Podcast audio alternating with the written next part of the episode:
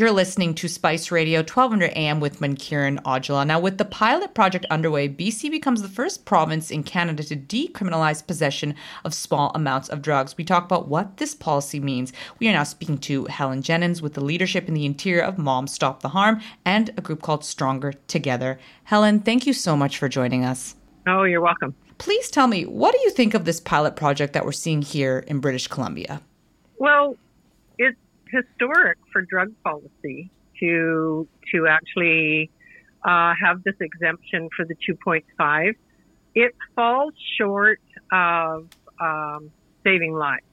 Uh, it's it's a little bit flawed.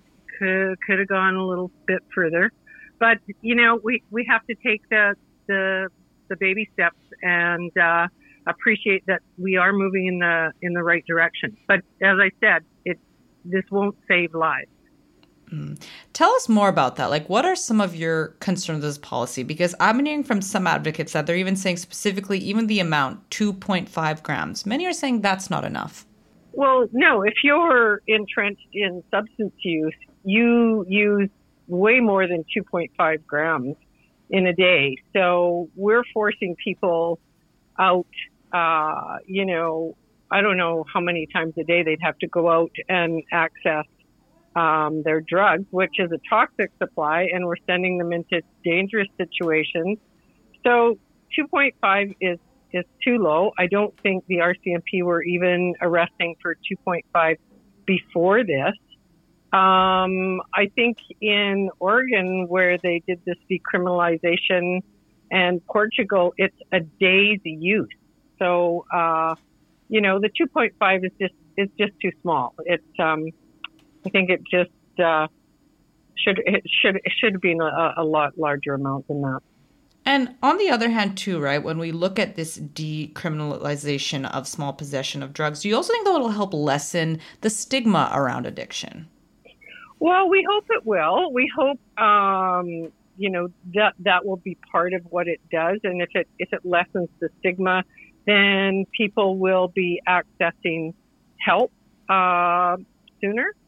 So uh, yeah, hopefully, hopefully it will do that. Um, you know, kind of educate the general public on what's going on as well. And what do you think? You know, speaking of the general public, what are many people not aware of when it comes to this particular crisis?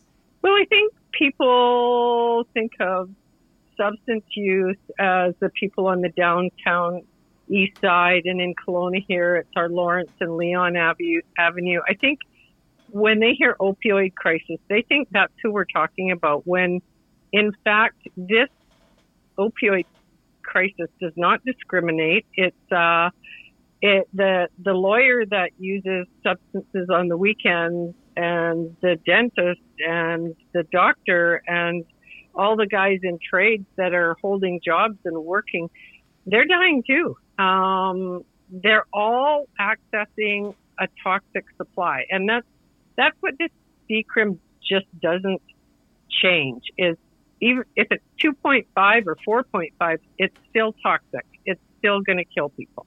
And you talked about too with this policy, yes, it's the beginning, but of course, it's not enough. What are the next steps that you would like to see in this particular area?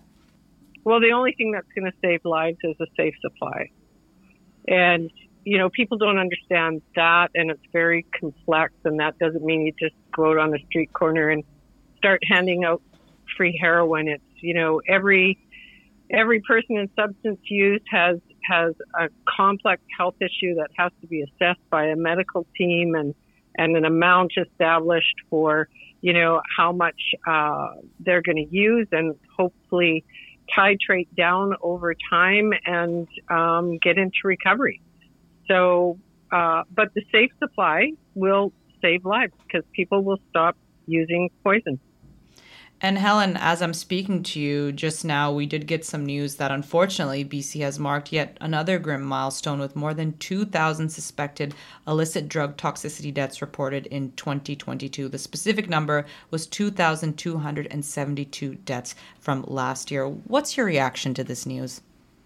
Well, I'm not surprised. I mean, the the drugs just keep getting more and more toxic. Um, these these uh, dealers are getting more inventive, and um, yeah, the death rate is increasing. The toxicity is is is just increasing. So it, it doesn't surprise me. And you know what what we're coming up to the seventh anniversary of the declaration of the health emergency in British Columbia. What does an emergency mean in this province when probably over 11,000 people now have died since that declaration? Like this, I don't know. I, I, I can't believe a government can stomach these, this, these amount of deaths. I just, I can't believe it.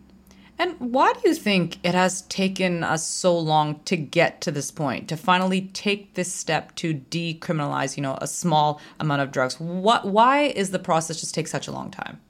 Well, as I said, it's pretty complex. You know, it's it's substance use and mental health, and we need concurrent care for that. We don't have enough treatment uh, or recovery out there for the hundred thousand people in BC that are addicted to drugs, it takes money and it takes political will. And I think uh, with the stigma, uh, the general public has been so against uh, helping anybody in substance use that politicians are afraid to to take the step. They don't have the courage to to think outside the box and do something that will actually help. Because what we're doing now is, is not helping. But you can see that by the numbers; it's getting worse. Helen, I really appreciate your time. Thank you so much for taking the time to speak to us. Do you have anything else you'd like to add before I let you go? Uh, no, I just uh, I, I really appreciate all the media attention, and I think it helps uh, people that don't understand uh, the crisis in substance use disorder to to maybe think a little bit differently around the problem. We thank you. Yeah, you too. Have a Thanks. good one. Bye now. Bye. We just spoke to Helen Jennens, leadership in the interior with Moms Stop the Harm, and a group called Stronger Together. We talked about how BC becomes the first province in Canada to decriminalize possession of small amounts of drugs and what this policy means. Stay with us here on Spice Radio 1200 AM. This is the Morning Buzz.